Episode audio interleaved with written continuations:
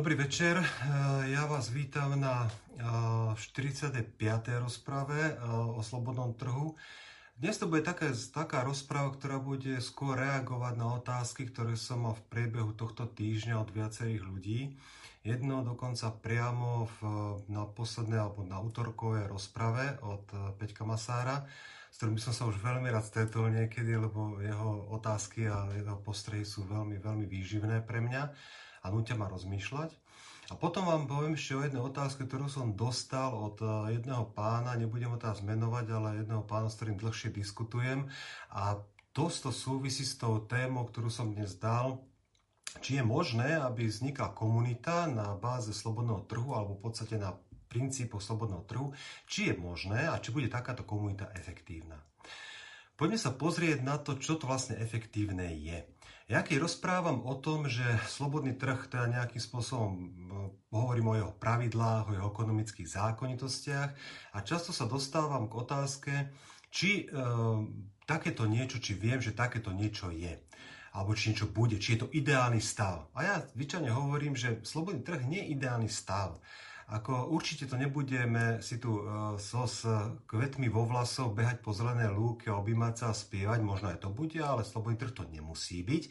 On nie je principiálne, nie je principiálne ako ideálny stav, ale ja zvyčajne hovorím, že slobodný trh vie najefektívnejšie riešiť problémy. A vôbec veci, ktoré k nemu, ktoré tam prídu ako, ako na riešenie.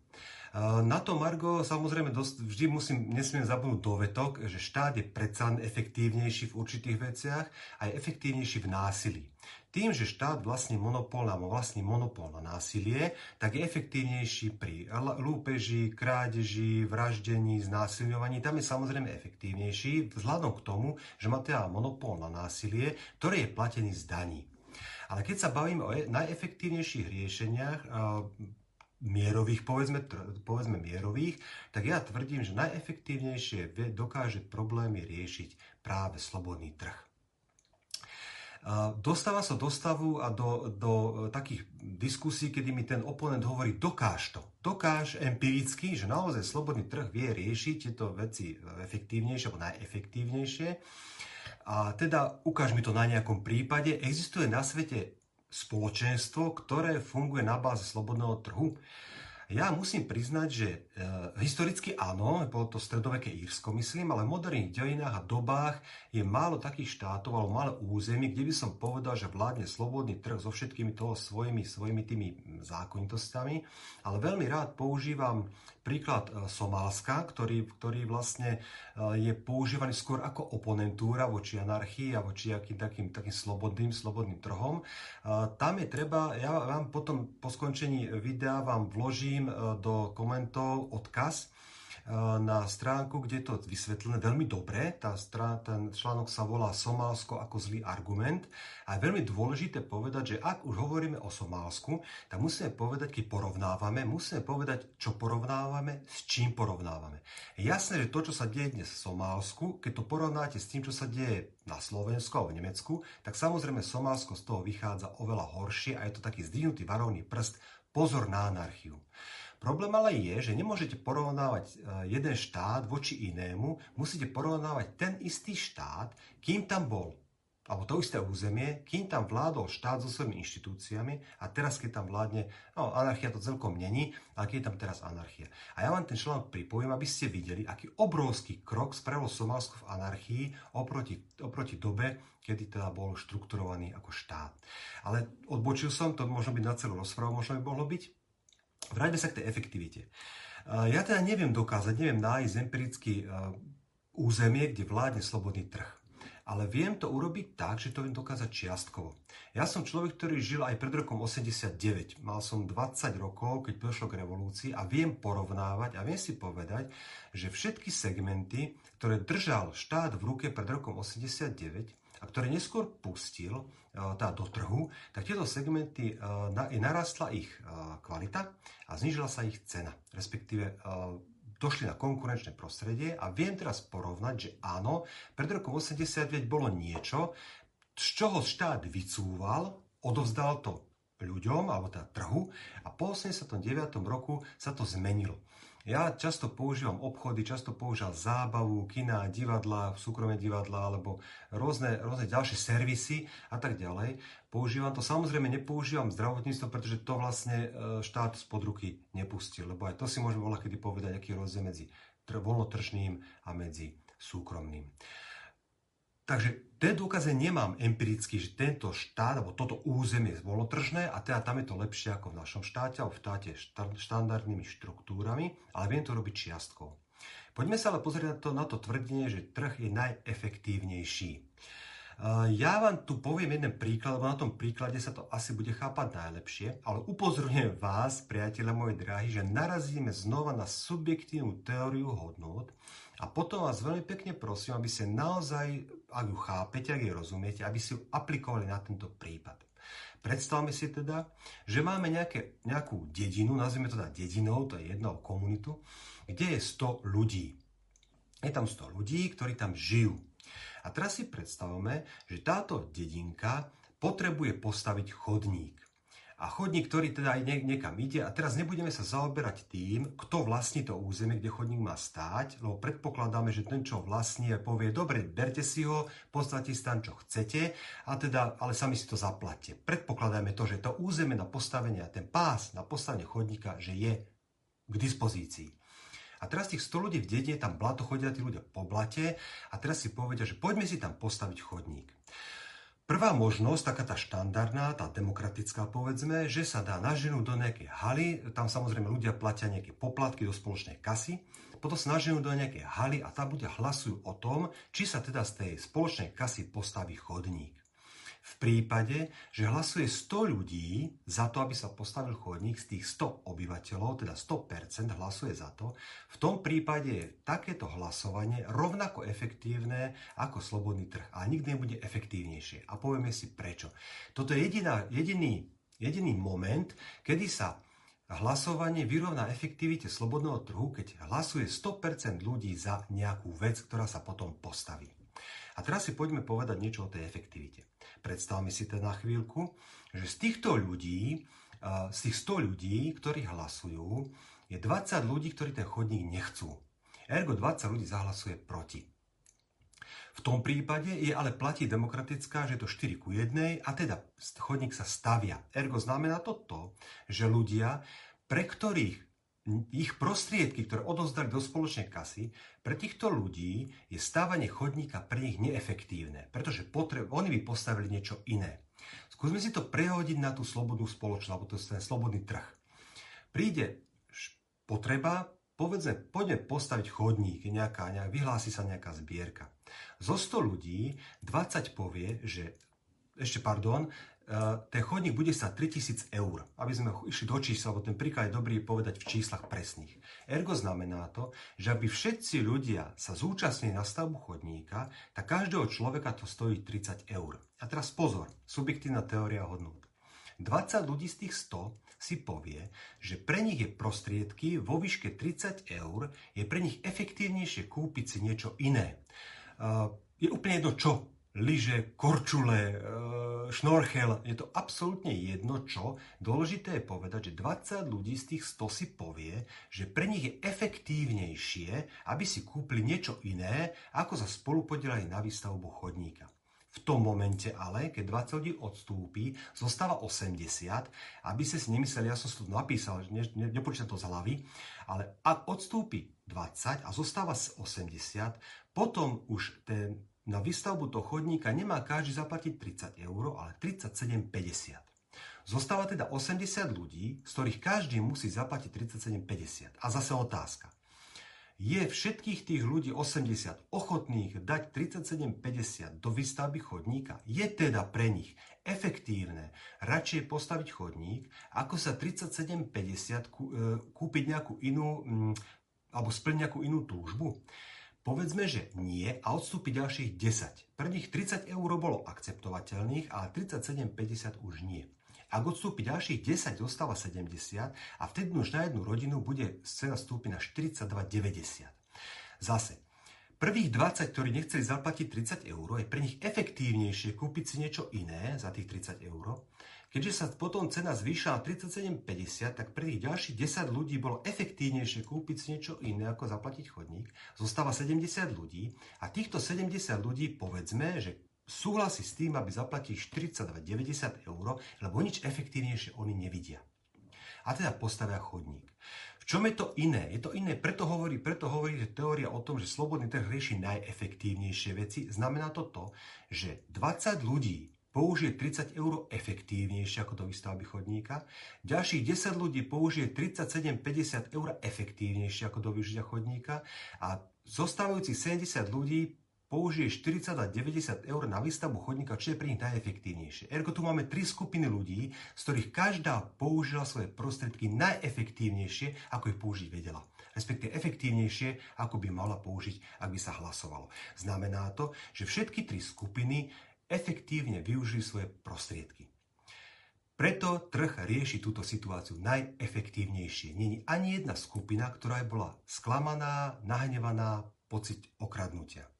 Prípade, že by sa hlasovalo a os, až, ako som povedal v predchádzajúcom príklade, bolo by hlasovanie 4 ku 1, ergo 20% ľudí by odozdalo svoje peniaze na niečo, čo pre nich nie je efektívne. Znamenalo by to, že jedna skupina ľudí, tých 20 alebo 30, 20, by pocitovala nesplnenie túžby, ktorú si chceli urobiť pre nejakú inú túžbu a 70 ľudí bolo rado, lebo použilo tieto prostriedky efektívne. Ergo tu máme dve skupiny, z ktorých jedna nespokojná a druhá spokojná. Ergo to menšia efektivita. My totiž máme problém v tom, tá, tá, tá subjektívna teória hodnot funguje v tom, že máme predstavu, že ten chodník je dobrá vec.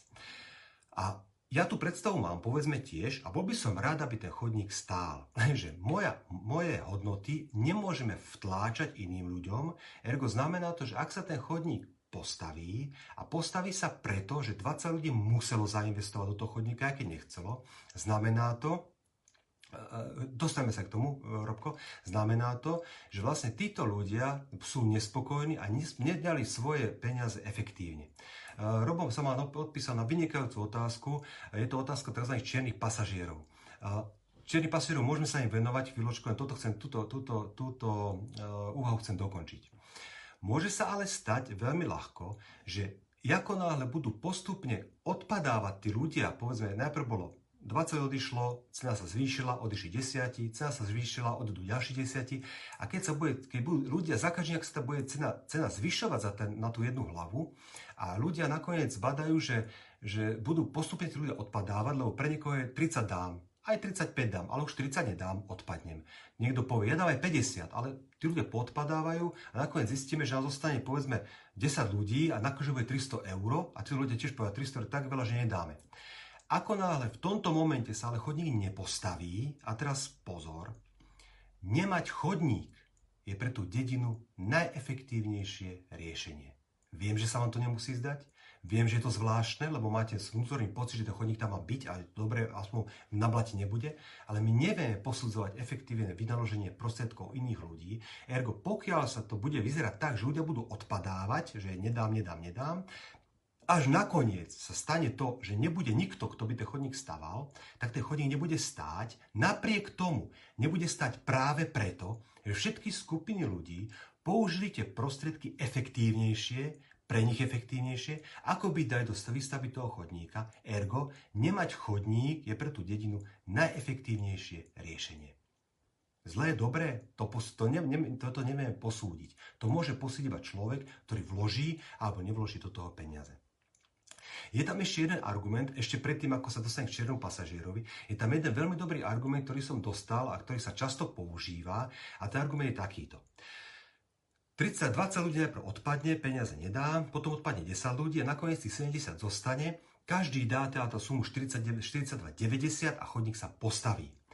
A teda chodník sa postaví, deti už môžu chodiť, už tam nebude frekventovaná cesta, tak frekventovaná cesta tam bude, ale budú deti bezpečnejšie na to chodníku a tak ďalej. A ten človek, čo odišiel, ako čo povie, že nedá peniaze, tak on si on zbáda ten chodník a hovorí, jej, keby som toto vedel, tak ja dám tie peniaze.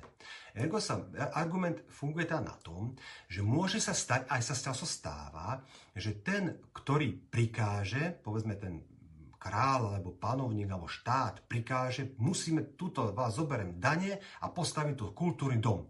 A teraz ten človek, keď to počuje, hovorí, kašlete na kultúrny dom, a to nepotrebujem kultúrny dom, a ja by si radšej kúpim pivo alebo chladničku a neviem čo.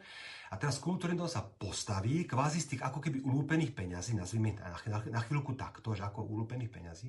A zrazu ten človek, čo tie peniaze nechcel dať, zbadá, že joj, krásny kultúrny dom, tu sa môžem zabávať, tancovať, keby som to bol vedel, dám aj sám tie peniaze. Toto je často použený argument, že potom ľudia zbadajú, že jak je to dobré a potešia sa.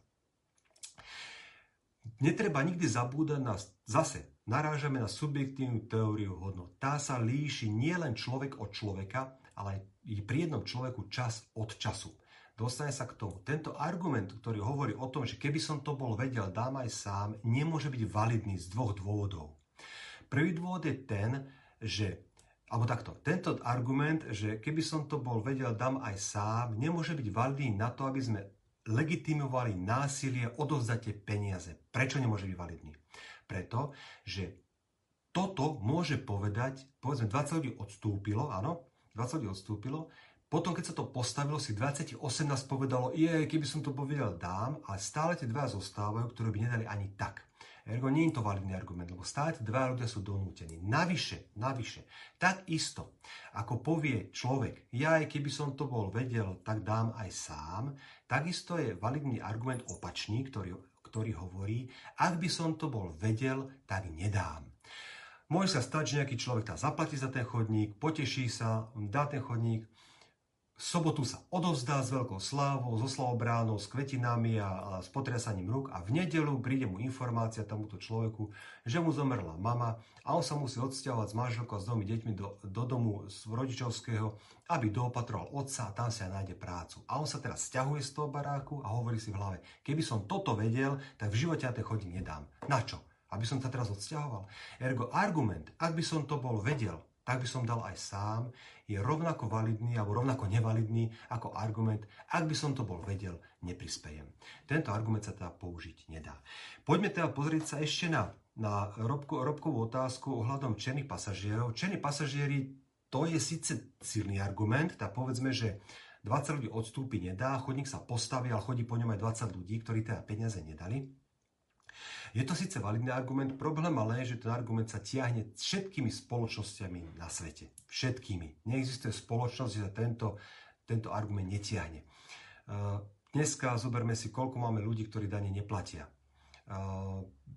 minimálne, no minimálne, ako teraz nehovorím, nehovorím to v zlom, ale v podstate štátny zamestnanec dane neplatí, pretože on dostáva peniaze od štátu a do štátu je vracia naspäť. Ergo dane neplatí. Uh, neznamená to, že to odsudzujem, pretože je kopec štátnych zamestnancov, ktorí sa hlboko vážim, ale jednoducho racionálne, reálne to tak je. On je platí z daní a dane neplatí, pretože predstavme si, že keby dostal na výplatu všetko očistené od daní a, a neplatili v obchodoch dane, tak v podstate vlastne ako keby spravovačku do ľavého to ide. Títo ľudia sú v podstate čierni pasažieri, kvázi. Nie úplne, doslova, lebo sú aj povolania, hovorí, ktoré si naozaj vážim, ale sú aj povolania, ktoré sú podľa môjho názoru, zase podľa môjho názoru zbytočné a to sú v podstate čierni pasažieri. Ďalej sú čierni pasažieri ľudia, ktorí poberajú sociálne dávky, zase nie v zlom, pretože človeka niečo prepadne, nejaká, nejaká nešťastie, to neznamená, že je to výčitka. Iba hovorím o tom, že to sú takisto čierni pasažieri. A títo ľudia v podstate neprispievajú do daní, z akýchkoľvek dôvodov, aj teda, aj teda z objektívnych, aj teda, zo správ, aj teda z logických dôvodov. Hovorím ešte raz, opakujem prosím pekne, to naozaj nie je výčitka, iba to je konštatovanie. Existujú skupiny ľudí, ktorí neprispievajú do štátneho rozpočtu. A títo ľudia využívajú chodníky, cesty a tak ďalej, ergo sú čierni pasažieri. To vysvetľujem iba preto, aby som vám vysvetlil, že že to nie je problém slobodného trhu, že existujú čierni pasažieri. Je to úplne normálna súčasť trhu. My sme sa, myslím, bavili uh, pred dvomi, tromi mesiacmi o tom špekulantovi, ktorý si neplatí poistné proti požiaru, teda neplatí poistné na to, aby k nemu prišli hasiči hasiť, preto, lebo má dom v strede radovej zástavby.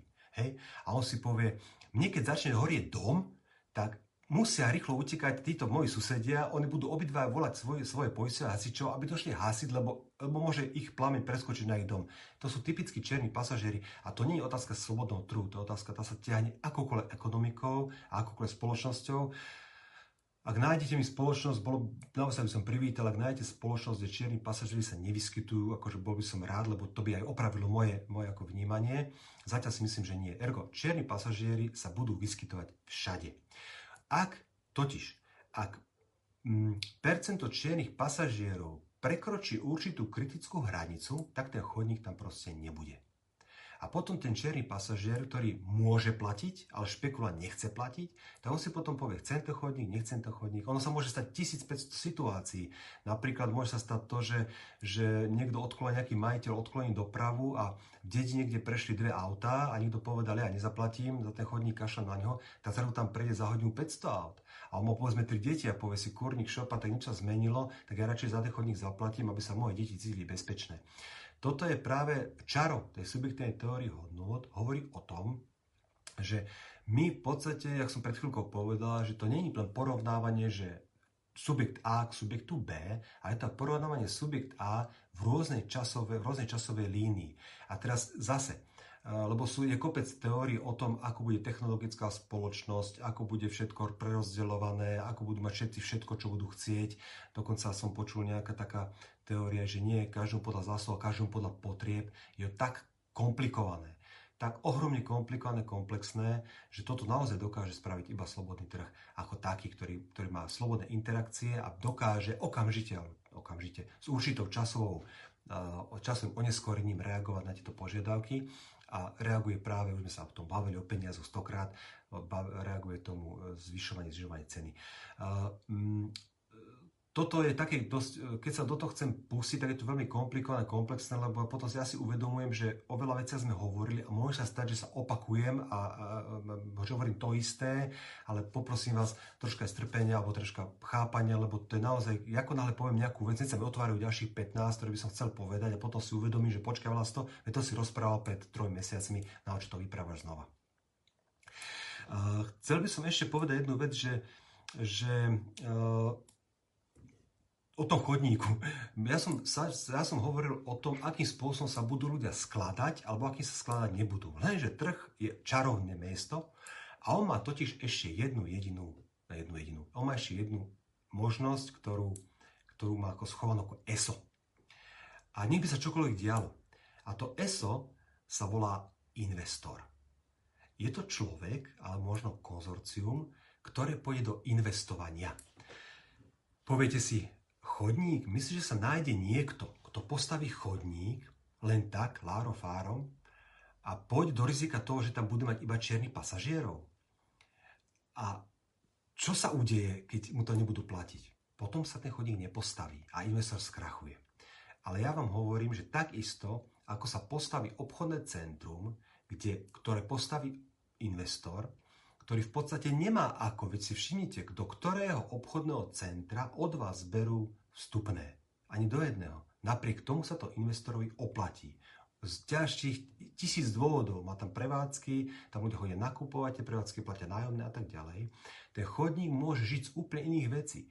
Môže napríklad pri tom, že pri tomto chodníku bude firma, ktorá bude niečo ponúkať, ktorá bude platiť nejaké veci. Ľudia budú kúpať výrobky z tej firmy. To je desiatky vecí, alebo desiatky možností, ako sa investori môže podariť a môže spraviť, môže spraviť chodník, z chodníka zárobkovú činnosť. Reálne ale to môže byť aj tak. V podstate dneska e, možno si poviete, niekto sa tak, tak podmehúcky usmieva, že nevie si to predstaviť. Chodník je predsa len kvázi verejná vec. Ale zoberte si, že ako dneska fungujú parkovné. Predsa parkoviská majú parkovacie hodiny a ľudia prídu a zaplatia SMS-kou. Ak, ak nezaplatia, máte kontrolný orgán, ktorý tam príde a dá vám pokutu. Ja viem, teraz troška som zabrdol zase do verejného vlastníctva, ale predstavme si, že tie parkoviska sú súkromné. A pokiaľ tam zaparkujete auto a nekúpite si časenko lístok SMS-kou a príde tam nejaký kontrolór, tak v podstate máte pokutu a tá pokuta ide zase štandardnými vecami, arbiter a tak ďalej. Nebudem to celé rozoberať, to sme mali. A chodník môže fungovať takisto. Môže to byť ako, ako autobusová stane, ako autobusy, že do autobusu tiež môže nastúpiť bez faknutia lístku. Ale riskujete, že raz niekedy vás stretne revízor a ten vám vypráska takú pokutu, že zaplatíte lístok na dva roky dopredu. Chodník môže byť to isté. Ja ako investor postavím chodník, predpokladám, že tam nemám inú, inú možnosť zárobku, že tam nestojí žiadny, žiadne obchodné centrum, ktoré, ktoré platí mne za to, že ľudia použijú chodník, ktorý ale tam nakupujú a on z nich má maržu a tak ďalej, že to naozaj bude len chodník, ktorý nebude mať inú, inú, inú funkciu, iba naozaj spájate domy a bezpečný, pre, bezpečný prechod. Ja predsa môžem povedať, OK, každý zaplatí SMS-ku, SMS-ku mi pošle, buď si kúpi na deň, na dva, na mesiac a tiež si môžem zamestnať nejaké kontrolné orgány, ktoré budú e, kontrolovať vstup na súkromný pozemok. Ja vôbec dneska neviem, tých, ako už som povedal niekoľkokrát, že vlastne e, sedieť pred kamerou telefónu a hovoriť o tom, ako by čo riešil slobodný trh, je, je veľmi naivné a domýšľavé. Robím to preto, aby som da, dokázal povedať e, vám, ktorých, ktorých to zaujíma, ako by mohol riešiť niečo slobodný trh.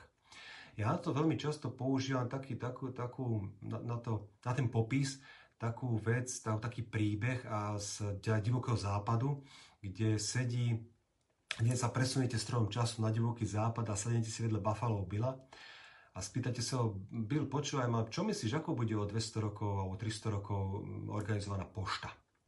A on teraz samozrejme sedí tam, pozerá na to rodeo a zamyslí sa, ak bych mal chuť, ak si odpije to whisky, tak vám povie, že no podľa mňa, keďže bude viac ľudí, to teda asi áno, tak bude treba viac dostavníkov, viac zájazdných hostincov, viac koní a, a teda priemysel, priemysel výrobcov dostavníkov a priemysel chovateľov koní naozaj porastie obrovským, obrovským tempom a ja tam zainvestujem, kurník šopa veľa peňazí.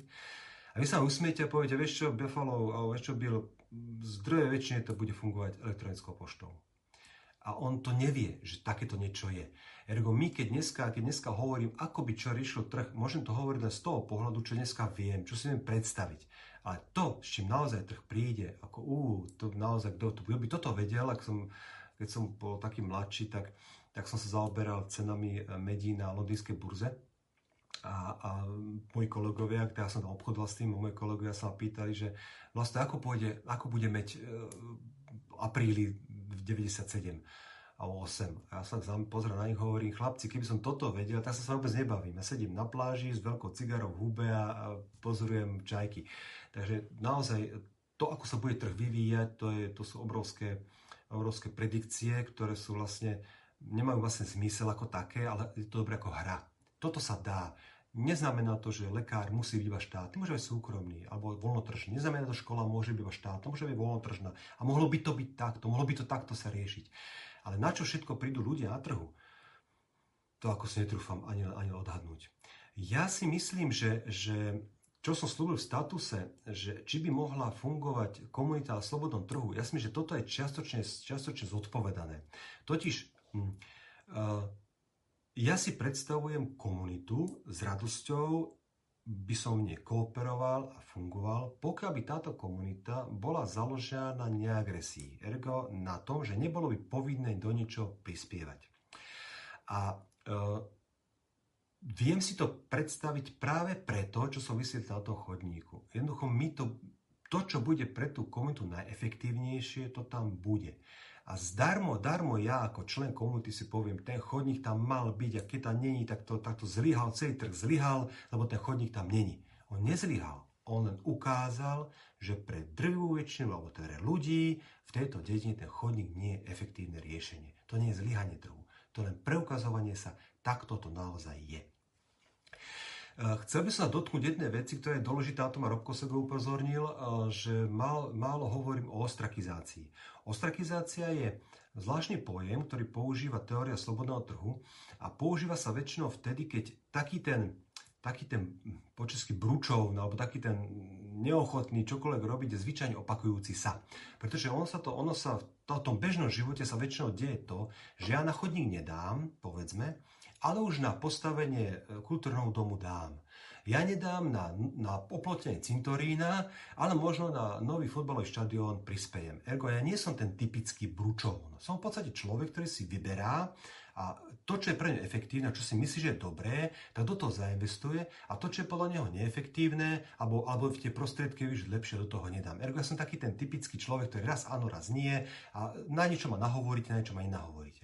Na týchto ľudí väčšinou ostrakizácia asi nebude. Asi nejakým spôsobom nie je to, nie je to ten spôsob. Hm. Človek typicky ako ja, som sa teraz popísal, zvyčajne nebudem cieľom ostrakizácie. Čo je to ostrakizácia? Ostrakizácia je jeden z, z legitímnych prvkov donútenia silné slovo, lebo to nie je o ale skôr je legitímnych prvkov reakcie trhu na človeka a na, na jednotlivca, ktorý neustále teda nechce sa zapájať. Nebudem, nedám ani cen, nedám ani korunu, nedám ani euro, dajte mi pokoje, potom chodí po tom chodníku, nedám na štadión, ale hráňam fotbal, nedám na kultúrák, ale chodí tam tancovať. Proste také typ, sú, aj také typy ľudí, netvrdím, že nie, ale sú. Ja teda takého nepoznám, ale sú takí ľudia, asi zrejme. A na, toto sú vlastne typické cieľ ostrakizácie. Ostrakizácia je teda reakcia trhu a tá reakcia trhu je odmietnutie interakcie. Totiž nikto na svete nemá právo na interakciu. Ja žijem v nejakej dedine a som typický bručón, nasrad, nasrad chlap, alebo ak sa to povie po slovensky, pomôžte mi, kto viete, ak preloží bručón, mrmloš, mrmloš. Ja som taký typický mrmloš, do ničoho nedám, ale všetko chcem využívať.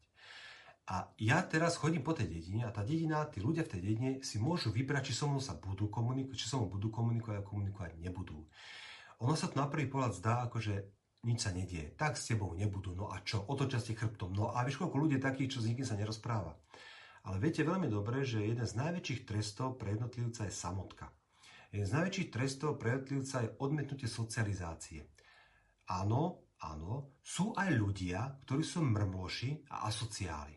Je môj najlepšie doma zavretého. OK, sú takí ľudia. Koľko ich poznáte vy? Ja ani jedného. Ale sú, určite sú, lebo aj vo filmoch to vidíte, alebo aj keď sa bavím s ľuďmi, tak áno, aj taký. Ale ja osobne nepoznám ani jedného takéto mrmloša asociála. Ergo znamená to to, že ten človek bude sa snažiť kooperovať, pretože má odmietnutú interakciu. Keďže on nemá právo na tú interakciu, nemôže vyžadovať, že dedina musí sa mnou rozprávať, lebo ja som tu, nemá právo na interakciu. A poviem vám otvorene, že, že človek, ktorý žije v dedine odrezaný, povedzme, od, od tých vzťahov a, a, a bude na dovolenku a nemám kto hodiť sliepkam zrno alebo, alebo vyvetrať dom alebo poliať kvietiny, to je dosť blbý pocit. Netvrdím, že, netvrdím, že sa hneď premení, že okamžite začne byť teraz kooperujúci, to nie. Ale je to dosť, dosť tvrdý život a, a zvyčajne tá ostrakizácia má svoje výsledky aj keď nie je na 100%. Ale to je, to je také spomenutie, lebo na roku mi to pripomenul, že povedal o ostrakizácii, tak by sme, aby sme vedeli, čo je to ostrakizácia. Je to v podstate odmietnutie interakcie s nejakým človekom. Dôvodnej, samozrejme dôvodnej, alebo aj bezdôvodnej, to už je jedno, ale v podstate odopretia mu sociálneho kontaktu, čo nie je jednoduché, jednoduché v takej komunite žiť.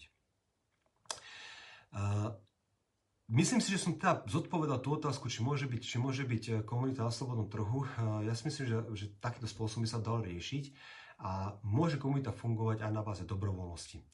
A eh, práve takto to je spolupráca. Ľudia totiž chcú spolupracovať. Chcú, chcú spolupracovať. Pre človeka je spolupráca podľa mňa prirodzenou vlastnosťou a skôr, ktorý odmieta spoluprácu, skôr človek, ktorý naozaj trpí. Trpí niečím, bolesťou, trpí nemyslím fyzickou, teraz skôr psychickou bolesťou a týmto ľuďom treba skôr pomôcť, ako ich ešte zatláčať niekde a dávať, dávať, im, dávať im teraz stresy za to, že nezaplatil daň.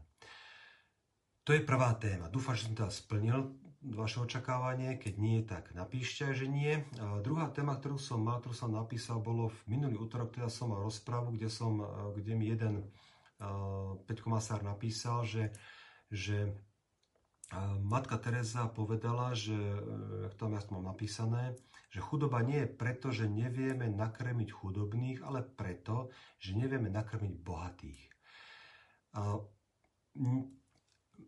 nebudem sa teraz zaoberať osobou, pretože matka Teresa je e, osoba, ja ju som nepoznal, neviem, nepoznám neviem, akože nežil som s ňou ani, ani ne, ne, nevidel som ho naživo, ergo môžem brať len to, čo je napísané o nej. Čítal som o nej aj pozitív, aj negatív, ani vôbec ani podstatné, ani sa nebudem teraz zaoberať tým, lebo o nej sa hovorilo, že z tých všetkých darov, potom si sama robila nejaké veci, nie podstatné, nechcem to nechcem zaoberať, chcem zaoberať len tou jednou vetou. Táto jedna veta má totiž, to je jeden veľkánsky problém. Ten problém je ten, že, že toto, ľudia, ktorí túto vetu proklamujú, sú v drvej väčšine ľudia, ktorí sú bohatí až hrôza. Uh, kam mierim? Mierim tam, že na svete je v súčasnosti okolo 7 do 8 miliard ľudí. Stredná a západná Európa patria medzi zo pár percent ľudí, ktorí sa majú tak dobre, že sa máme dobre. My sa fakt máme dobre. Keď sa porovnávam ja osobne, alebo ktokoľvek z mojich priateľov, keď sa porovnávam s, so špičkovými športovcami, alebo špičkovými hercami, alebo, alebo nejakými takými naozaj tými naozaj hodnotenými ľuďmi, tak samozrejme, že ako ja nebudem, nebudem mať to, čo Messi. Ale zase neviem hrať tak fotbal, Messi. Ale na druhej strane, e, keď sa pozerám nad seba, kto je teda bohatší ako ja, tak povedzme sa pozerám nad seba, povedzme, tri šteblíky rebríka. Ale keď sa pozriem pod seba, kde chudobnejšie ako ja, tak vidím 10 šteblíkov rebríka. Ja sa mám naozaj dobre. A my sa, ako, my sa máme dobre. Pretože to, že nám, že vstaneme, ideme do kuchyne, otvoríme kohútik a tečie nám pitná voda z kohútika, z ktorou potom splachujeme, pardon za výraz, naše hovná do kurník šopa, my sa máme a prasce v žite. Tí, tí ľudia nie sú takto nastavení. Ergo, keď sa vrátim naspäť k tomu, naozaj sme pripravení, naozaj človek, ktorý povie, nie je problém nakrmiť chudobných, problém je nakrmiť bohatých. Naozaj sme všetci ľudia na Slovensku minimálne tí, čo majú kde bývať, naozaj sme pripravení predať svoje domy a byty a poslať zarobené peniaze tým ľuďom, ktorí zomerajú od hladu. Sme na to pripravení? Ak sme na to pripravení, potom môžeme žiadať bohatých ľudí, ja teraz nebudem menovať, ale viete, koho si myslím, rozdielte svoje príjmy medzi chudobných. Totiž je veľmi ľahké povedať, áno, on by sa mal deliť. On by sa mal deliť, ale a ty sa delíš? Ty sa teraz nehovor, ne, nemyslím na dane, teraz aj oni zaplatia tiež dane, tí bohači. A z toho, čo vám zostane, posielate peniaze niekam, kupujete niekomu niečo. Ďakujem, Martin, Martin Novon, ty mi napísal, nevedel som presne, nechcel som do toho ísť, lebo som nevedel presné percentá, ale bežný obyvateľ Slovenska patrí medzi 10% najbohatších ľudí na svete. Je to fakt. A mal som nedávno takú, držal som v ruke takú štatistiku, kde vlastne bolo písané, že pokiaľ máte v banke účet a máte nenulový zostatok, kladný nenulový zostatok, patríte medzi 5% najbohatších ľudí na planete. To je kurník šopa dosť. A preto hovorím, že ak mám nad sebou 10 šteblíkov, tak pod sebou 90. A ak chcem nakrmiť chudobných, tak začnem od seba. A ja, a ja nezačnem. Preto aspoň, aspoň nevykrikujem bláboli alebo takéto veci do, vety do sveta, pretože prvá otázka a podľa mňa absolútne legitímna otázka. A ty si čo dal? Ja som mal uh, kamaráta, teda napadlo, prepač, nesúvisí to, ale ma to napadlo, že, že vlastne kamaráta to veľmi často používal vetu, že keď som niečo kritizoval, tak on som opýtal, že a ty čo si spravili pre slovenský hip-hop? Tak OK, čo ste spravili, čo sme spravili my preto, aby ten svet bol iný, aby sme aby sme, to, aby sme tým sa podelili. Lebo podeliť sa, kričať na, in, na iných podiel sa je strašne jednoduché. Nech, mali by sme začať od, od seba. Ja tu mám napísané, že koho s kým porovnávame. Samozrejme. Po druhé, a po druhé taká otázka je v podstate, to je skôr už filozofická otázka, či naozaj bohatstvo sú iba materiálne statky. To je vec, ktorou ja veľmi často argumentujem, keď niekto povie, že podiel sa, tak e, vlastne mm, asi pred, ešte som bol na vysokej škole, tak uh, ľudia okolo mňa, keď ja som začal tie svoje ekonomické, som nevedel, že som, že som slobodotržný, ale keď začal tie svoje ekonomické bláboli rozprávať, alebo tá teórie, tak mi hovorili, že som, že som mamonár. A ja som tak hovoril, mamonár, tak ma tak trošku, trošku urazilo, lebo tak som sa trošku zamyslel na tým, že mamonár. A potom som si uvedomil, že ja, že skôr mamonár je práve ten, ktorý požaduje delenie majetku. To je mamonár. Pretože ten človek má predstavu, že o to, o čo sa máme deliť, je iba majetok a nič iné. A ja som sa vždy pýtal, že som sa pýtal, rozmýšľal som nad tým, prečo je práve majetok to, čo by sa malo deliť. Predstavme situáciu, kedy príde za mnou človek, alebo stretnem povedzme miliardára a povie mu, daj mi polovicu svojho majetku. A povie, dobre, daj mi tú Ladvinu. Ho, ho, ho, počkaj, počkaj, ti, ja ti moju obličku nedám. No počkaj, ty chceš na polovicu majetku, keď som utiaľ polovicu, ja som utiaľ polovicu tiež svojho majetku. Aký, aký problém? No ale bez obličky, dá sa bez obličky žiť? No dá, no tak potom daj mi bez obličky, daj mi jednu obličku a sme vybavení. A ja sa potom pýtam, akým, akým spôsobom, akými parametrami sa rozdeľuje, že práve majetok. Daj mi polovicu svojho majetku. Dám, daj mi ty, svoj, daj mi ty polovicu svojho šťastia si spokojný so životom? Áno, som. Je to, preto, preto tá otázka filozofická stojí, že bohatstvo nie je otázkou materiálnych statkov. Predsa, ja som prečítal dosť takých životopisov ľudí, ktorí niečo na svet priniesli a preto, preto som aj vlastne po tých, po tých e, prečítaných e, životopisoch som aj dosť, ešte tvrdší odporca patentov a licencií, lebo keď som čítal tých ľudí, ktorí naozaj niečo svetu doniesli, či už technické, technologické, alebo lekárske, alebo medicínske, tak tí, to, to neboli ľudia, ktorí e, rozmýšľali, že ja teraz vymyslím, objavím penicilín, aby som na tom dobre zakešoval. A to boli väčšinou ľudia, ktorí napríklad Tesla bol typickým človekom, ktorý on, on vlastne nevedel, že čo drží v rukách, aké obrovitánske bohatstvo. Si predstavte, že ja si ešte čísla presne nebudem pamätať, ale, ale jeho veľký, veľký mecenáš a človek, ktorý veril stredavému prúdu, bol Westinghouse. Neviem presne mená, ja si naozaj na mená nepamätám. Myslím, že Westinghouse volal. A vlastne on e, s ním podpísal zmluvu s Teslom, že za každý megawatt elektrickej energie mu dá 10 centov, myslím, alebo, alebo kilowatt dokonca. Jednoducho čiastku, z ktorej by bol Tesla a jeho rodina, do, no, tuším ma nemal, ale jeho rodina alebo tí ľudia, ktorým by charitatívne lenže odkázali, by dneska boli biliardári, napriek tomu to potom odovzdal tom Westinghouseovi za, za neviem, 100 tisíc dolárov, či koľko mu to odovzdal, na to, aby mohol tie peniaze minúť zase na výstavbu nejaké veže na, na prenos na bezkáblový prenos energie.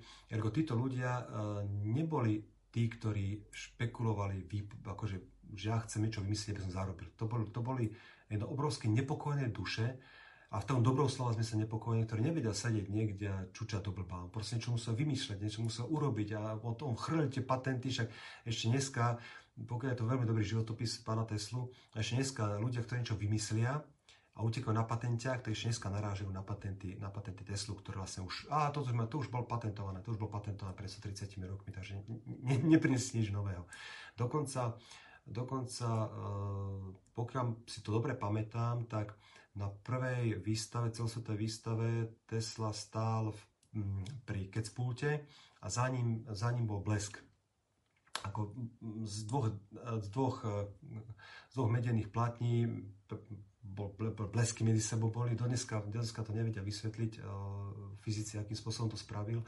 A Oscar Val, ktorý bol jeho veľmi dobrý priateľ, spomína, že keď k ňu prišiel domov, tak Tesla vyťahol zo šuflíka gulový blesk a držal ho v rukách a ukazoval ho Wildovi a mm, tebe ho nemôže dať do rúk, Oscar, lebo ty by si si poškodil, tak ja ho zase naspäť hodím do, do šuflíka. Dokonca e, vyhlásil o ňom e, jeden známy spisovateľ, že ak ak e, neexistujú na Zemi ufóni, tak Tesla je jeden z nich. Ale to som odbočil. Ja som si povedať to, že, že bohatstvo nie je, určite nie je materiálny statok, alebo iba materiálny statok. A včera som ešte narazil na jednu veľmi vtipnú vetu a veľmi sa mi páčila, ktorá by, ja si myslím, že dokonca by dokonca aj môže nejako charakterizovať to, o čom sa snažil rozprávať tej matke Tereze. Veľmi často sa rozpráva o tom, že egoista je človek, teda, ktorý nevšíma si ostatných a šliape po ostatných a neviem čo všetko, že myslí iba na seba.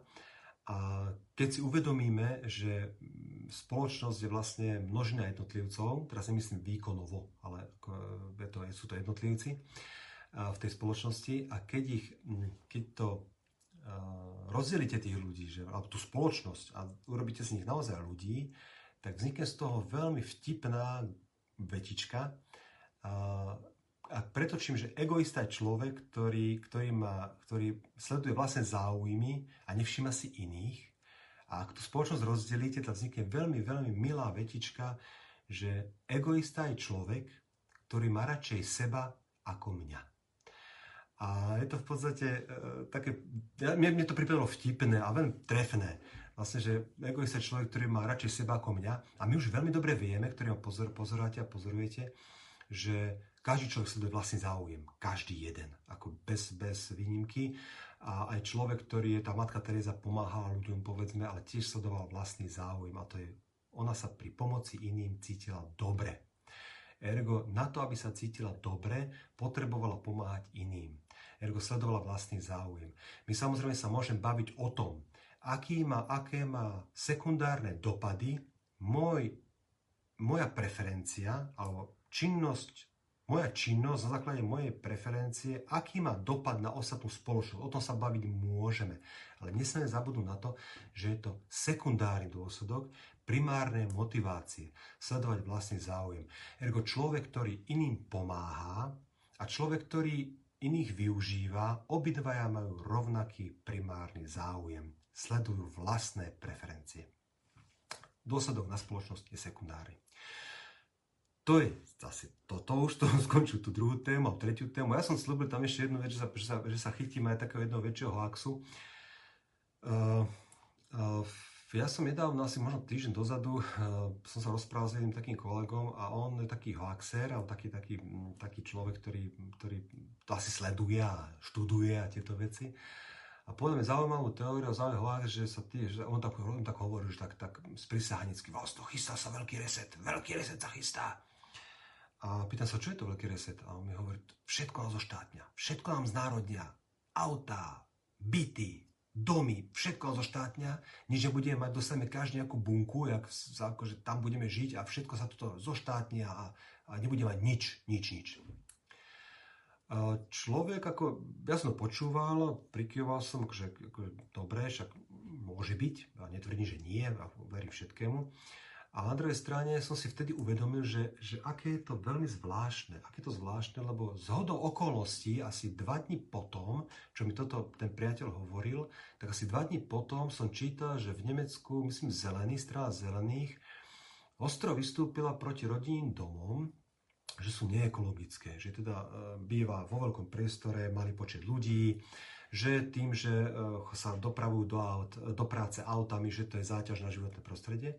A vlastne je to ako keby taký prvý krok, e, viete, že človek počuje toho chlapika, čo hovorí v veľkom resete, všetko zoberú a dva dní na to počujete o tom, že nejaký už podľa mňa silná strana zelených, neviem ako je sila v Nemecku, ale, ale, ale už má nejaké mediálne možnosti osloviť ľudí a nám povedia, že e, rodinné domy sú neekologické a že mali by porozmýšľať, čo s nimi.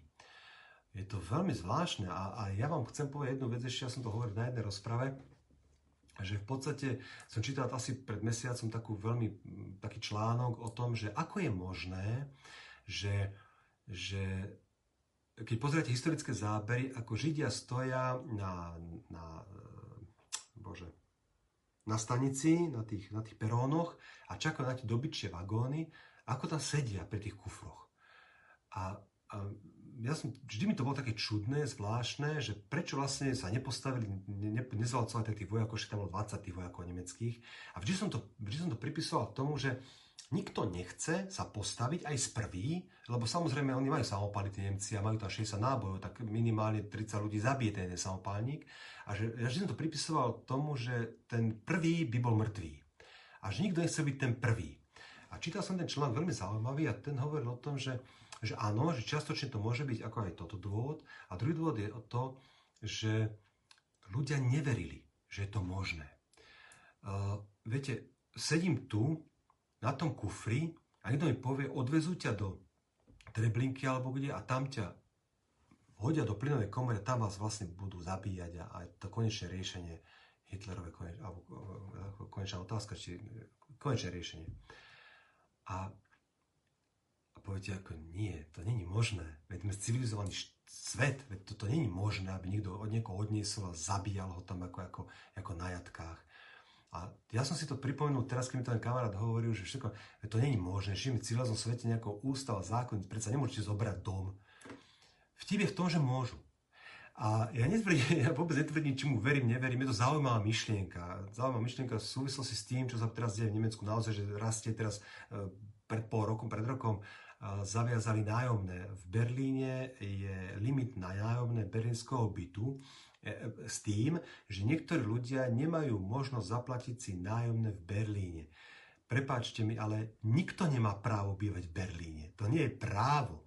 To je proste, to je proste ak na to máte, tak si dom v Berlíne prenajmete. Ak na to nemáte, tak sa neprenajmete. To nie je vaše právo.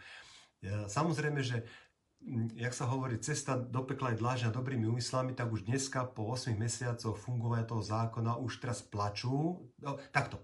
Mestské zastupiteľstvo hovorí, že to bol dobrý krok. Lenže je nedostatok bytov a obrovský pokles investícií do stavby nových. No, čo ste čakali? Čo ste čakali? Ako toto, inak, to nemohlo výjsť.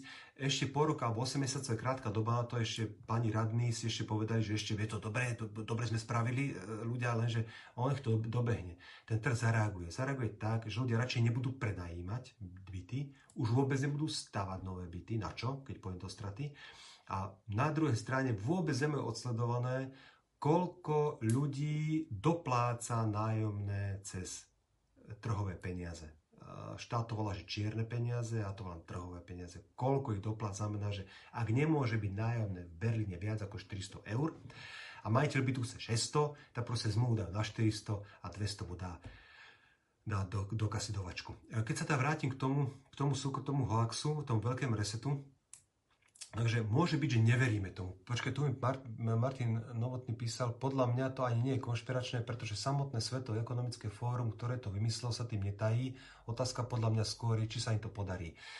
Mm, áno, či sa im to podarí. Ja, teraz, teraz dôležité povedať si to, že ja používam veľmi rád jednu vetu, ktorá, sa, ktorá znie uh, páčil sa mi lov, pokiaľ ma nevo, nelovili. Uh, respektíve, rád som sa účastňoval lovu, pokiaľ nelovili mňa. Bože môj, tak to je to možno lepšie. Ten veľký reset, pokiaľ by aj nastal, tak sa dotkne celej populácie, alebo tá drvej populácie. Lebo nejde len o domy, ide aj o vaše majetky. To znamená, že byt máte, aj byt vás ako keby zoberú v úvodzovkách ten, ten, tá, tá, tá, tá správa. Je to otázkou toho, že to bude obrovský ako budú to protesty, povedzme, ak, ak nás dovtedy už ne, nedajú nejakým spôsobom inak, e, nezmanipulujú, tak budú to protesty. Ale dnes sa to deje bežne, len sa to netýka nás a vás. Dnes sa to deje absolútne bežne. V podstate zákon, ktorý vám hovorí, že nesmiete, ak máte reštauráciu, nesmiete do ňoho nevpustiť niekoho na základe pohlavia, rasy, e, presvedčenia, neviem čo všetkého, že máte zakázané diskriminovať, znamená to, že váš štát znárodnil váš majetok. Nie úplne. Nie úplne. Máte ho stále vy. Zisky máte z neho vy, dane platíte z neho vy a aj vám keď zhorí, tak si ho musíte sami, sami opraviť. Ale znárodnil, ho, znárodnil vám ho v tom zmysle, že vám prikazuje a zakazuje robiť v tom tom bare a púšťať toho baru reštaurácie, ko uznáte za vhodné. A nie je to nič iné, ako keby vy ste sa postavili, pred, k vám by prišla návšteva a v tej návšteve by bola vaš starý priatelia a tí priatelia mali dceru a táto dcera by si priniesla partnera, povedzme Černocha. A vy ste povedali, hop, ja, nech sa páči, ale ty nie. A toto spraviť budete za hovado, za somára, a to si vás poviem, myslím aj ja, teda, pardon, všetky hovatka Somáriovikovia, pre, prepáčte, ale to považujem tiež za, za, za znak takého, dobre, nebudem súdiť, ale po, ne, ne, nechápem to, ale môže sa to stať, ale aspoň vám nikto nepríde, nejaká policia alebo nejaký orgán, ktorý vás dá pokutu za to, že ste toho jej priateľa čiernej pleti nepustili dovnútra. Toto ale nie je možné v reštaurácii. A štát hovorí, že je to len preto, lebo reštaurácia je verejný priestor a dom je súkromný priestor. Ale to delenie je zákonné. To delenie robí štát, parlament. Ergo tak, ako on dnes 1.1.93 alebo kedy prijal zákon, že reštaurácia je verejná a váš dom je neverejný a súkromný, takisto môže 1.1.2025 prijať zákon, že všetko je verejné. A tým pádom vlastne už nebudete mať ako keby prvý krok bude taký, že nebudete môcť odmietnúť niekoho napríklad. Druhý krok bude taký, že každej návštev musíte poskytnúť papuče. Tretí krok bude taký, že ak si niekoho pozrite návštevu, musíte mu dať dve teplé jedla denne. A štvrtý krok bude taký, že ho zoberú dom, alebo vám povedia, OK, koľko máš tam. Vy, my e, sme vypočítali e, na, naše, na našom úrade pre metrológiu a neviem, ako úrad vypočítali, že na jednu hlavu môže byť maximálne 12 m štvorcových. Koľko máš dom? 120 štvorcov. Koľko vás tam je 5? Výbor, ešte 5 ľudí vám tam dosadíme potom bude splnené normy, kvačka a ideme ďalej. To sa môže stať. A keď sa vrátim naspäť do čas druhej svetovej vojny alebo doby pred druhej svetovej vojny, nikto neverí, že to môže udiať. Ale povedzte mi otvorene, verili ste vy pred dvomi rokmi, že vám niekto viac ako pol roka zakáže chodiť von respektíve, alebo 3 mesiace, respektíve, že vám dá zákaz vychádzania, verili by ste tomu, keby vám to niekto pred dvomi rokmi povedal. Teraz nejde o dôvody, či je to, lebo nechcem spustiť debatu o tom, či súčasné nariadenia sú uh, regulérne, alebo relevantné, alebo nie sú. Tu debatu nechcem pustiť. Ja sa iba pýtam, či by ste pred dvomi rokmi verili tomu, že niekto vám môže zakázať vychádzať z domu a že niekto vás môže kontrolovať pri prechode z okresu Nitra do okresu Topolčany, že vás niekto môže zastaviť, vystúp, nechať vás vystúpiť z auta a vy sa preukážete nejakým papierom, ktorý vám povolí ísť, prekročiť hranicu okresu. Verili by ste tomu? Ak áno, potom budete veriť asi aj veľkému resetu. Ak nie, tak môže sa stať, že narazíme takisto, ako narazili takisto ako narazili Židia v 38. alebo 37. roku, takisto ako narazia možno ľudia, ktorí im, im bude štát brať majetky. Možno. Ja neviem, či to je pravda, iba chcem nájsť mm, ako sú, súvislosti, že, že veľa vecí sa deje tak, ktorým neveríte, že sa môžu stať. A oni sa dejú, oni sa už dnes normálne dejú. V podstate uh, zase povie, viete čo, poviem to, lebo ono, to, ono by to asi vzniklo nejaké dotazy na to možno, ale v podstate zákonník práce nič iné. Nie nič iné. Iba vobchanie nosa nejakého arbitra alebo štátu do dobrovoľného vzťahu zamestnávateľ-zamestnanec, nehovorím o odboroch, hovorím o zákonník práce, medzi zamestnávateľ a zamestnávateľa, ktorému on vlastne čiastočne ako keby zoštátňuje ten jeho majetok, lebo nemôže tam naozaj robiť to, čo, to, na čo sa obidve strany dohodnú. Jeden príklad za všetky a, a konkrétny. Ja som, keď som nastúpil prvýkrát pracovať, tak som, tak som mal dosť vysokú hypotéku a chcel som sa, chcel sa dohodnúť s zamestnávateľom, že budem robiť 12, budem ťahať a každý deň, aby som, ale že chcem vyšší plat a aby som rýchle splatil úver. Nemohol som. Zo zákona som nemohol. A to je vec, kde vám vlastne vy chcete, chcete, aby ste mali čím skoro hypotéku z krku, zamestnávateľ je ochotný a túto obojstranne dobrovoľnú výmenu vám niekto, kto vôbec nemá šajnu o tom, kto ste, čo ste, vám niekto neumožní. Takže nie len, že reguloval zamestnávateľa reguloval aj mňa. Ergo vstúpil do dobrovoľnej výmeny s tým, že obidvom nám poškodil. Uh, takže deje sa to aj dnes. Uh, Martina mi napísal ešte, keď to začalo, myslel som, že sa ľudia vzbúria proti vláde. Bol som strašne naivný. Uh, ono to je, to je, to je, pokiaľ si vydám Martin, ja som raz na, na, na status dal uh, spôsob manipulácie, a e, je to, je to naozaj, to sú kroky. Ja neviem, či sú len tak sofistikovaní. Myslím, že, tak sprost, myslím, že sú, že sú sprostí, nesofistikovaní. Ale ak aj majú niekoho takéhoto, tak v podstate je to veľmi, veľmi napríklad uh, uh, jeden z, z dosť takých manipulátorov, ste mena naozaj nie sú na mená, hovorí, že ideálne ľuďom dávať rozpolplné príkazy. Uh, príde, predsa si sedia tí, tí, tí, tí ľudia, ktorí ich transportujú, niekto teraz príde nejaký major a povie, všetci sa postavia a, a ženy naľavo a muži napravo. A teraz oni sa začnú tam presúvať a ten major odíde a príde plukovník a zase, čo robíte? Nie, muži naľavo a ženy napravo. Teraz zase len tak chodia presúvať, teraz to je štvrtý a povie, nie, nie, to je... A, a vlastne uh, určitú dobu im, im, a možno aj ten istý človek, možno ten istý človek, prečo? Došiel nový príkaz a všetci naopak, a určitú dobu im dávaš rozporúplné príkazy zjavne, úplne zjavne bez zmyslu. A potom zaveríš, dobre, a teraz všetci do, do, do dobyčákov. A tí ľudia si povedia, chvála Pánu Bohu, že už máme normálny príkaz. A tak idú do tých dobyčákov. A toto v podstate je, je, bolo veľmi pekným príkladom, že tie rozporuplné veci, tie, tie nejasnosti, tie chaosy, v podstate ja to 13. marca na moje meniny, tak si pamätám si to, 13. marca prišiel prvýkrát takéto vládne nariadenie, minulý rok obmedzenie.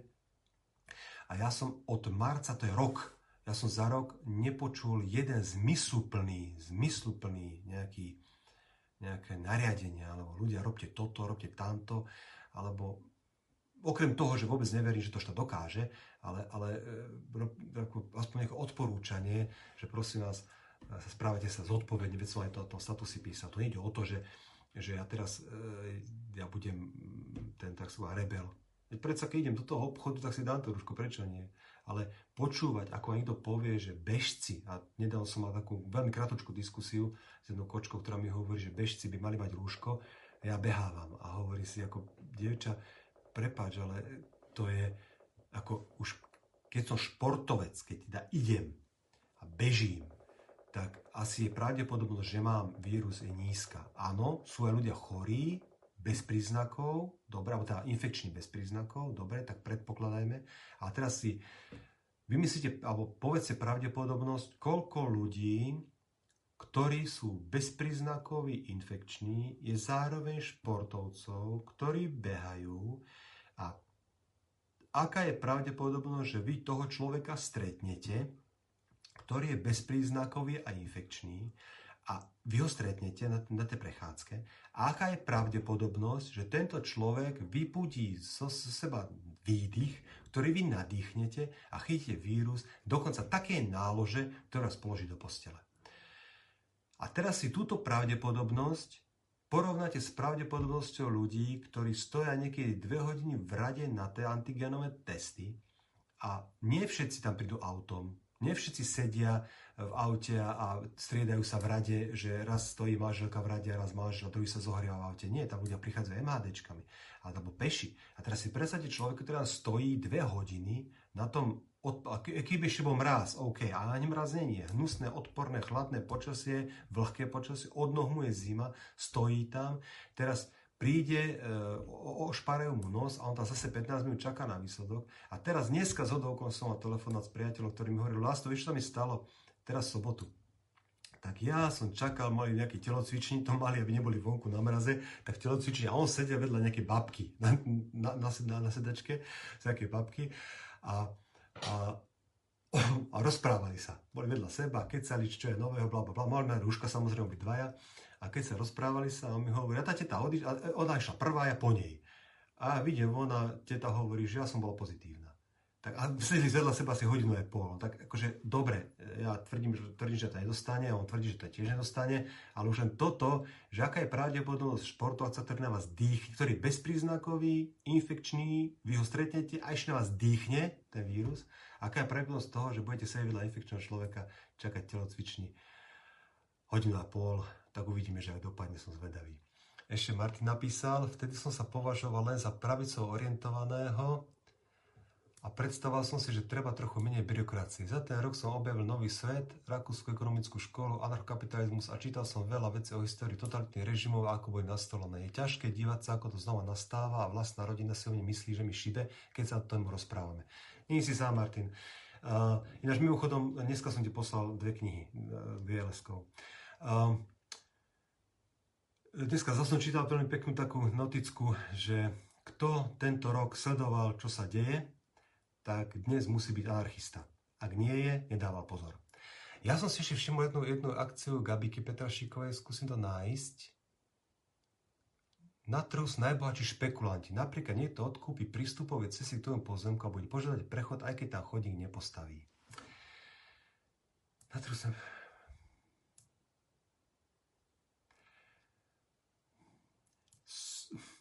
Je to téma, toto nie je téma na jednu odpoveď, je to téma na celú rozpravu. Môžeme sa pozrieť na špekulantov na budúci útorok.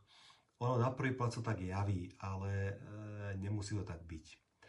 Otázkou je, Gabi, aby som sa hneď spýtal, prečo si ten chodník neodkúpila ty? Prečo sa nekúpila? Prečo ste sa nekúpili vy, ktorí bývate tam, povedzme 4 domy a prichádza k vám jeden chodník, prečo ste sa nekúpili?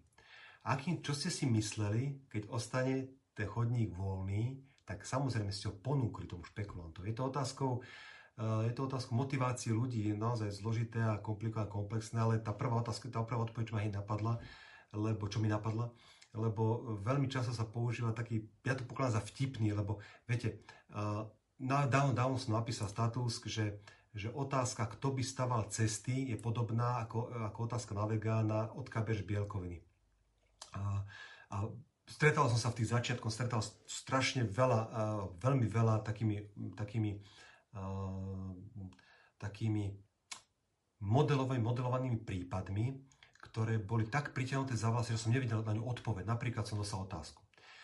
Čo by si spravil, alebo ako, ako zabezpečí e, slobodný trh to, že ty máš dedinu a okolo tejto dediny zlý špekulant kúpi medzikružie, ako, ako pás do kruhu, ktorý obkolesí celú dedinu a bude od vás pýtať potom peniaze za prechod. Toto sa môže stať. Teoreticky. Je to niečo ako, čo by si spravil, keby sa e, ocitol na ostrove, kde nie je žiadna zelina, ani riasy v mori a sú tam len kravy. A keď si vegán, čo by si jedol? Keď sú tam len kravy, nič zelené. A na otázku, keď som sa pýtal otázku, z čoho by žili tie kravy, dostal som odpoveď, tie kravy by žili z prány. Tak dostal som otázku úplne vážne myslenú, čo by si ako vegán spravil, keby si sa vyrodil na ostrove, kde by nič iné nebolo len krave, tie by boli e, živené pránou. No asi by som ich jedol. Asi by som prestal byť vegánom a jedol by som kravu. A toto je v podstate taký model, je podobný tej dedine. Čo by z toho ten investor mal? Po prvé. Po druhé, a prečo mu to tí ľudia vôbec predávali, ten pozemok, aby dokázal urobiť krúkom od dediny. A navyše, po tretie, keby to aj spravil, tak zaplatí obrovské prachy na to, aby urobil ľuďom zle, dobre, povedzme. Ale ako by zapri... Lenže, lenže trh, trh, je ne, trh, je, trh je beštia malá.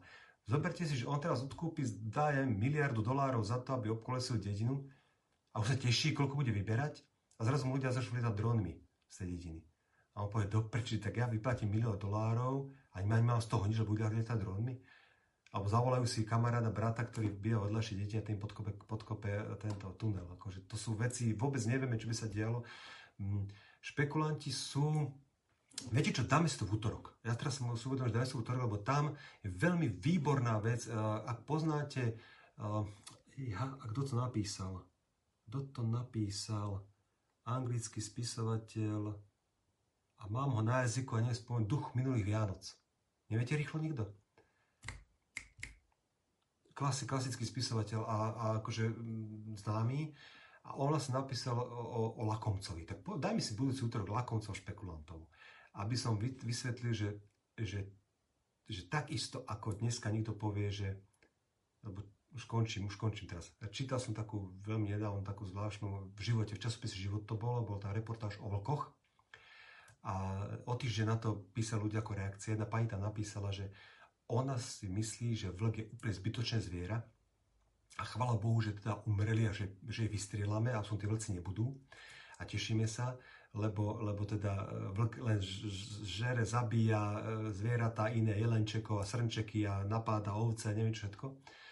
A ja som si uvedomil, že, že na svete neexistuje niečo, živý tvor, neživý tvor, rastlina, ktorý by si povedal, že je na nič. Každý má, svoj, každý má svoj, svoj, svoj funkciu. My ju nemusíme chápať tú funkciu, ale má ju. A keď sa stretnete s biológom, tak ten vám povie, že názor, že vlk je zbytočný, je ozaj hodný nevzdelanca. A možno si to poviete o komárovi, ale on asi má nejakú funkciu. Možno by niekto vedel vysvetliť, kto nie. Možno to poviete o muche. Na čo je mucha? To je otravné, ale možno má nejakú funkciu. No, určite má funkciu, než by tu nebola a tak ďalej. Takže v tej prírode všetko so všetkým súvisí. A prečo to hovorím? Preto, lebo aj v trhu všetko so všetkým súvisí. A lakomec a špekulant je také niečo na prvý pohľad, ako povedzme pre tú páňu vlk v lese. Oni majú jeden veľký, obrovský význam. A ja ďakujem Gabike za veľmi peknú poznámku, lebo budúci útorok si dáme tieto dve vúzoka povolania, špekulant a, a lakomec, povedzme a povieme si, prečo sú pre trh prospešní. Ďakujem pekne za pozornosť. Dúfam, že som splnil vaše očakávania zo statusu. Ak nie, napíšte. Ak áno, som rád. Pravom pekný večer a dobrú noc.